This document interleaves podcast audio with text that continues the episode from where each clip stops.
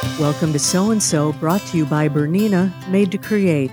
I'm Meg Goodman, and you're about to enjoy a casual conversation with a special member of the sewist and quilting community. A conversation about how they got started, what inspires them, what excites them, and their connection to this community. We're going a little different direction in this episode as our guest today is Kelly Rae Roberts, founder of KellyRaeRoberts.com and a fabric designer for Benartex, a Bernina sister company. A former social worker with zero art experience, Kelly Rae picked up her first paintbrush at age 30, and that's when everything changed. Painting brought her what she was craving healing, unburdened joy, and awakening. Her style of truth telling and possibility driven approach to life, work, and art quickly spread and has been featured in countless books, magazines, and licensed products. She's the creator of several e courses, books, home decor, gifts, stationery products, and retreats that focus on the idea that when we let art out, we let love in. She lives in Sisters, Oregon with her son True, husband John, and two English bulldogs, Lulu and Amelia. Hi, Kelly Rae, and welcome to Sew and So. Oh, thank you so much. That was such a lovely introduction. I'm so happy that you included our English bulldogs. well, that that's that's one of the most important things. They're they're family, right? They are family, absolutely. So we um, this it's special to have you here today because you are a member of the sewist and quilting community, but by providing the the material uh, with which people create and and you have a very interesting history kelly Rae. so i want to jump right in and talk about the early days hmm. you were a social worker by training so take us through your education the social work and the eventual awakening of art and why did you initially pick up that paintbrush mm. yes you know i um i went to I have my master's in social work. And in my 20s, I worked in mainly with um, in the ICU um, with patients and families who were really in crisis. Or um, I did a lot of emergency room social work as well, oncology social work, infectious disease. And I loved it. I loved um, being in a really sort of bustling hospital environment, working with doctors and nurses and physical therapists and respiratory therapists and you name it. Mm-hmm. Um, and when I when I was about 30 years old, I started to feel what so many social workers eventually feel, which is just burnout. Sure. And um, I started to make things at home, just sort of using my craftiness. I started making, this was back when um, scrapbooking was in its heyday, mm-hmm. and you would find scrapbooking stores and um, everywhere. And so there was a scrapbooking store just down the street, and I would visit often, and um, just was so lit up by the papers and the mm. scrapbook papers and the stamping and all of that. And they had a, uh, and I was making Christmas cards one year, um, and they had this book that uh, was all about combining painting and sort of mixed media into your stamping and scrapbooking. And I was intrigued. I bought the book, I devoured it, and started adding paint to my little cards mm-hmm. and they became sort of like these like up leveled scrapbooking collage paintings these little things and my heart just was on fire it felt like um, you know, like when you have a, a, a new partner, a new um, love, romance mm-hmm. in your life, and it's just hot and heavy in the beginning. Mm-hmm. It felt very much like that. So I would go to my day job as a social worker and then come home and just do this for hours. I took over my dining room, and that was the beginning of, oh my gosh, I love this. Love love, love this so much. Um, and did it for about a year. And this was 2005. And so when 2006 came along, Etsy had just opened its doors and nobody really knew what Etsy was at the time. But through my blogging community, because along the way I was blogging my discovery of um, and process of tapping into making art. I didn't call myself an artist, mm-hmm. but I was, that would take a couple more years. but I was discovering so much um, through the world of blogging about my creative sort of revolution that I was experiencing. Was it hard to make that switch to walk away from social work that, that you had trained for? And and what mm. how did you eventually make that leap to say okay i'm an artist. This is my life now mm. well my little my little cards and um, evolved eventually into full-blown paintings still always using paper. I love using collage in my work. Um, and then well, Etsy just opened its doors. So I thought, you know what? Why not? My husband was super encouraging. And I took about a year after um, developing sort of, I guess, what would become like a little bit of what I call my signature style. Um, I would put those paintings on Etsy, and people all around the world were buying them. Mm-hmm. And then um, uh, I, gosh, I was only on Etsy maybe six months, and I was really in that heat of that romance, if you will. Like I was blogging all the time, I was painting nonstop, I was working still full time. Um, but someone contacted me from Etsy, a licensing, who would eventually become my licensing partner, and um, loved what I was doing and asked if I would be open to licensing. I didn't even know what that was mm-hmm. um, and sort of leapt in with zero idea what I was getting myself into. And around the same time, a book editor called, an acquisitions editor, and said, Oh my gosh, this story that you are telling in your blog posts, and, and it, it, this is a book. Can we please publish this book? So I, between those two things, um, I worked on both of those projects while still doing my social work job. And I would say um, it was 2008, the fall of 2008. So a good three years mm-hmm. later, mm-hmm. I um, was able to leave my social work job. I sort of weaned myself off and worked, you know, full time down to 32 and then part time 20 and then per diem and to eventually that I um, was able to replace that income with my art. And I always, I never felt that I was leaving social work because I felt that I was, that my work um, was so, my artwork was so healing for me. And it was clear that it was resonating for other people.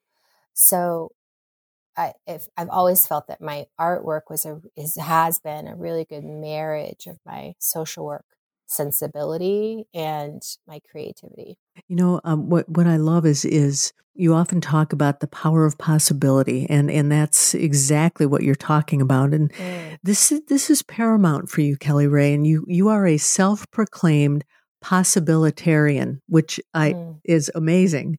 What does this mean, and how do you encourage others to find this fire as well? You know, I, to me, sort of the spirit of possibility really awakened for myself and in those early years. I will say, right before I started um, um, making art and sort of come embodying what it meant to be an artist, I was also invited to run a half marathon by one of the nurses on the um, unit that I worked at as a social worker. And I am the least athletic person you can possibly imagine. I was the girl walking the one mile in high school and had zero interest, but there was something about this this I had this little whisper that said you should do this. This would be good for you. This was um, before I was making art, And so I did it. And what every weekend I ran like a mile and then two miles and so forth. And I had this feeling at the end of the um, half marathon of like, if I can do this, what else is waiting for me? Mm-hmm. And that's when art came into my life, and which is um, so unexpected. So I always tell people what's the thing that you never thought you could do? Whether it was eating more vegetables or That's a big one. you know, right. Or what is it? And to get get your support system in place, get your buddies in place and conquer that thing because it's not really about the thing. It's about what's waiting for you on the other side of that of that thing. So I always start with that um, as far as like what's and listen tuning in like what is what's calling? What's nagging us at night? What's tugging on our sleeves? What wants attention? And to follow those breadcrumbs. So it's having the courage to listen to that inner voice. What what you're saying reminds me of eleanor roosevelt you must do the thing you think you cannot do. Oh my gosh. Mm-hmm. absolutely Absolutely. Now you you talk about it was just after one year and, and when you told us your story, it's like things just took off. Yeah. And um eh, your portfolio bloomed, you launched your shop, you wrote a book, and you said your art found new eyes. What does found new eyes mean? It means that the the licensing deal that I mentioned earlier, um, the the woman who pitched it to me worked for a company who had never done wall art before. And when she saw my work, she herself was asking those possibility questions of like, what's possible? What's, and she really wanted this art, my art, to be the first wall art line that this company had ever done. And she pitched it, and almost everybody in the room was like, I don't get it. These, these are angels with with necks that are tilted. We don't understand. This isn't our market, etc. But she really persevered, and um, when the when it was shown at the trade shows that January, it went nuts and did really really well for many many years. And so, what I mean when I say found new eyes, it means that my art was um, in something like 60,000 retail stores, most hallmarks in the in the country, etc. So so many people found my work mm-hmm. um, in a way that again never in a million gajillion years would I, this sort of accidental artist, think or find myself in this industry that I really didn't know I certainly learned through the years, but at the time was had such a beginner green.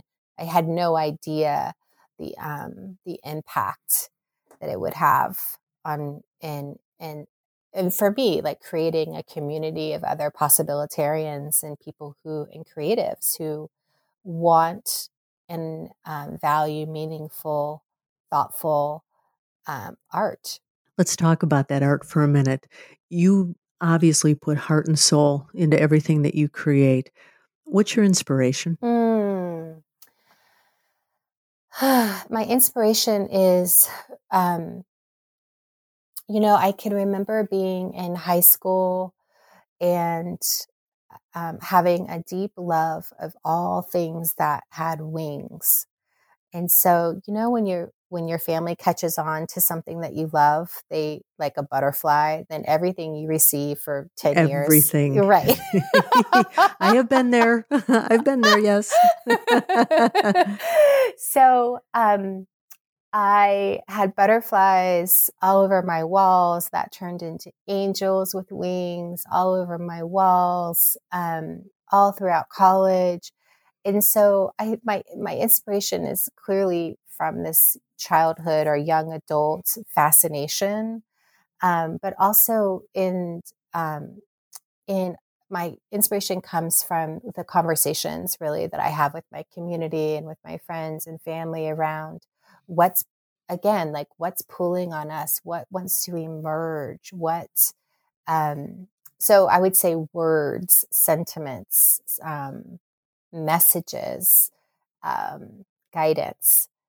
Uh, also, again, all sort of pulling from my social work world is what really inspires me. Um, what do I ask myself when I'm painting right before I start painting? I ask myself, what is it that your heart or a friend's heart or my mom's heart most mm-hmm. needs to know?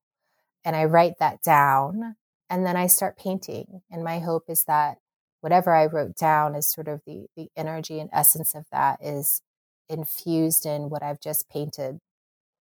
Um, yeah, so that's sort of my inspiration and process. Now you've been able to parlay your art uh, into fabric design, and you're a member of a very elite team who designs fabric for Benartex, which is a sister company of Bernina uh, and they provide fabric to sewists and quilters. Now, this this is fascinating. Can you take us through the process of fabric design? Yes. So, fabric design is something that I've always wanted to do, but I personally don't know how to do it. So, I am not a pattern designer. I'm not a textile designer. I am a painter.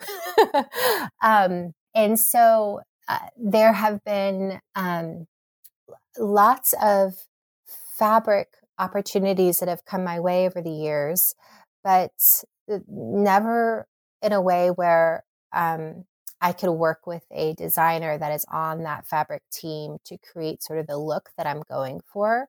So when Benartex called, it was such a uh, such a good match because I worked with one of their designers who knows how to create pattern and knows how what what the quilting community desires and what is you know all the technical pieces of what creates a collection. Um, and so I work with her and we um, start with we start with like a, sort of what, what I would call like a hero um, image. So maybe it's one of my angels and it's got pinks and greens and it's got a lot of pattern painted into the background and so forth. And we'll go from there and we'll pull out um, elements from those paintings and create patterns.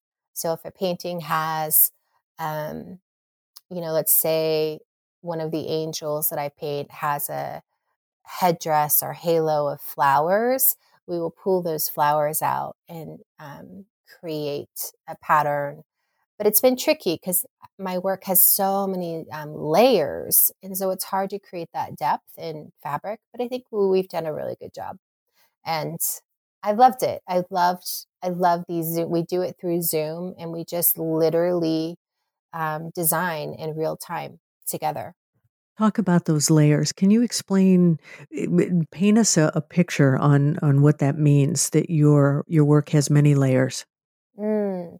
Well, I usually start a canvas with um, a layer of collage. So imagine I love working with old vintage wallpaper. Um, so I go on the hunt. I have my stash of vintage wallpapers and I just tear them into pieces and I put them all over a canvas. And that's layer one. And then the next layer is usually adding um, one color of paint and then maybe another color of paint and sort of smushing things around with my fingers and then that's layer two. And then the next layer is adding texture, whether that is with um, a texture tool like a fork or a credit card or just things that are oh, hanging around the house. Okay. Yeah. Um, and that's layer three. And then usually back to collage and paint. And then somewhere in there, I will paint um, uh, either an angel or a winged creature, whether it's a butterfly or an animal or um, flowers or what have you. So when you look at one of my paintings, you'll see there's a lot to look at um, because you're looking at all those layers sort of peek through. How long does it take you to create a painting? You know, it depends. Sometimes it takes an hour. That's quick. I'm, depending on it's quick depending on what if I'm because for if I'm using oil, sometimes I'll use oils and sometimes I'm use acrylic. So it depends. Really, it depends on um,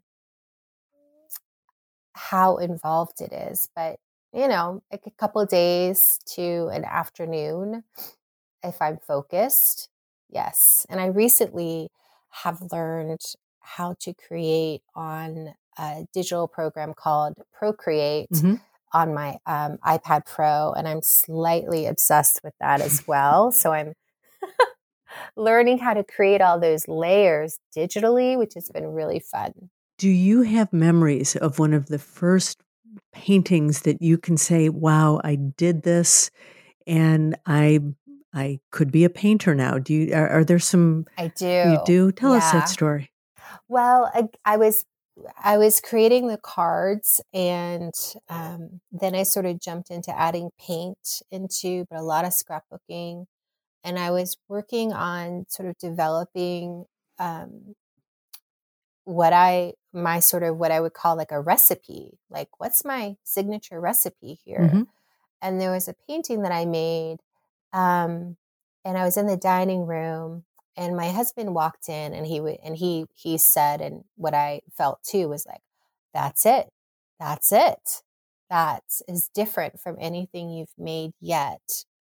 And how do you feel about that? And i was like i feel the same way. There's something really magical about this piece. And what i loved about it was that it had um, collage in her dress and it was sort of quirky at the same time and very contemplative and her neck was in people ask me all the time with my angel paintings why are the necks sort of tilted? And it's because they're in a listening posture mm-hmm. it's sort of a, um, a contemplative posture um, and and off i went. Yeah. Do you still have that painting I still have many of my early, early, early paintings, but that particular one I think I sold. I still have the image of it though somewhere. I, I, I, I think it's in your your head and your heart when when you talk about it. Yeah, you can you yeah, can yeah. see this. Now, um, that's that's your story. Do you have any special stories of sewists or quilters who have used your fabrics? Oh yes. Oh, let's hear those. I just got an email yesterday with a, with um, a woman in Texas who recovered. She did. It wasn't a quilt, but she recovered um, her studio, her quilting studio chairs, um, which were these beautiful old, like vintage white chairs, and she put um, a couple, and she did each chair in a different fabric, and it was so sweet and lovely um, yes, I receive, I love the emails that I receive of um, all kinds of um, different styles of quilts from quilts that have messages in them that are really big and bold to quilts that are super modern and interesting and just use little pieces of my fabric to more traditional quilts um, that use all of the fabric do you the community that that you've built i assume people are always sending you pictures of their their creations i hope you'll be able to share yeah. those with us um, on on our website yeah. because we always have pictures from from our guests and that would be great if we could see um, some of those oh i would love to send those over it's one of my favorite um, things to see. And my mom i am not a quilter but i live one of the one of the most fun aspects of doing these fabric collections with Benartex right now in this season of my life is that we we lived in portland oregon for 20 years and we and um the and doing fabric was always elusive as i shared that story earlier and then about three years ago, we moved to this little tiny town in central Oregon for more sunshine and small town of about 3,000 people called Sisters, mm-hmm. Oregon. And Sisters, Oregon is known for its quilting community. It's known for its um, international quilt festival that it has every year. It's known for um, its quilt art community. So it's been so fun to be doing fabric while living in this small town that is all about quilting. So the little the stitching store, it's called Stitch and Post, has been an amazing partner, and they carry the line, and they have the, the their staff have made several quilts using the fabric, and they hang them up outside, and um, it's been super fun. Um, sort of synchronicity there, I suppose. Kelly Rae, what's what's next for you? What's your dream? Oh, that's a good question. Well, I um I have I if I tune in and really answer that question, what's coming up for me is I want to continue making art and continue making um, fun and inspiring products, including fabric. And I also have this little nagging dream to to write. So I'm I'm starting to eke that in or get it into my life a little bit more and sort of similar to that first time that I ran and it opened up this whole new world for me. I'm curious. It feels like this is the writing is sort of my next big thing that I'm scared to do and never thought I could do. And I'm curious what it would lead to if I really focused and committed. So we'll see. We will. Now we've we've talked about a lot today. You've shared some wonderful things with us. Is there a question I didn't ask you that you wish I had? Mm, what a good question. I don't think so. I don't think so. well, knowing what we've learned about you today, there is so much more to come. I'm sure our listeners would would love to to keep tabs on you, follow what you're doing, look at your new mm. creations, and, and possibly even reach out to you, Kelly Rae. So, yeah. Um, what's the best way for them to do that? Um, you can find me on my website, which is kellyraeroberts.com. And my um, Kelly Rae is um, K E L L Y R A E, roberts.com. And you can send me an email at hello at kellyraeroberts.com. I would love to be in conversation with you. This has been a wonderful conversation, and I want to thank you for sharing your story with us today. Thank you so much, Meg. I've super enjoyed this. Great. Thank you so much. Well, there you have it. Another story about someone just like you, someone for whom sewing and quilting and all that goes along with it is so much more than a hobby, it's a way of life. It's a connection to something bigger. If you know someone you think has an outstanding story, a story that should be shared on this podcast, please drop me a note to info at sewandsopodcast.com or complete the form on our website. Be sure to subscribe to this podcast on your favorite platform and visit our website, sewandsopodcast.com, for more information about today's and all of our guests. That's S E W A N D S O podcast.com. And finally, I want to thank Bernina for making this program possible. I'm Meg Goodman, and I look forward to you joining us next time on Sew and So.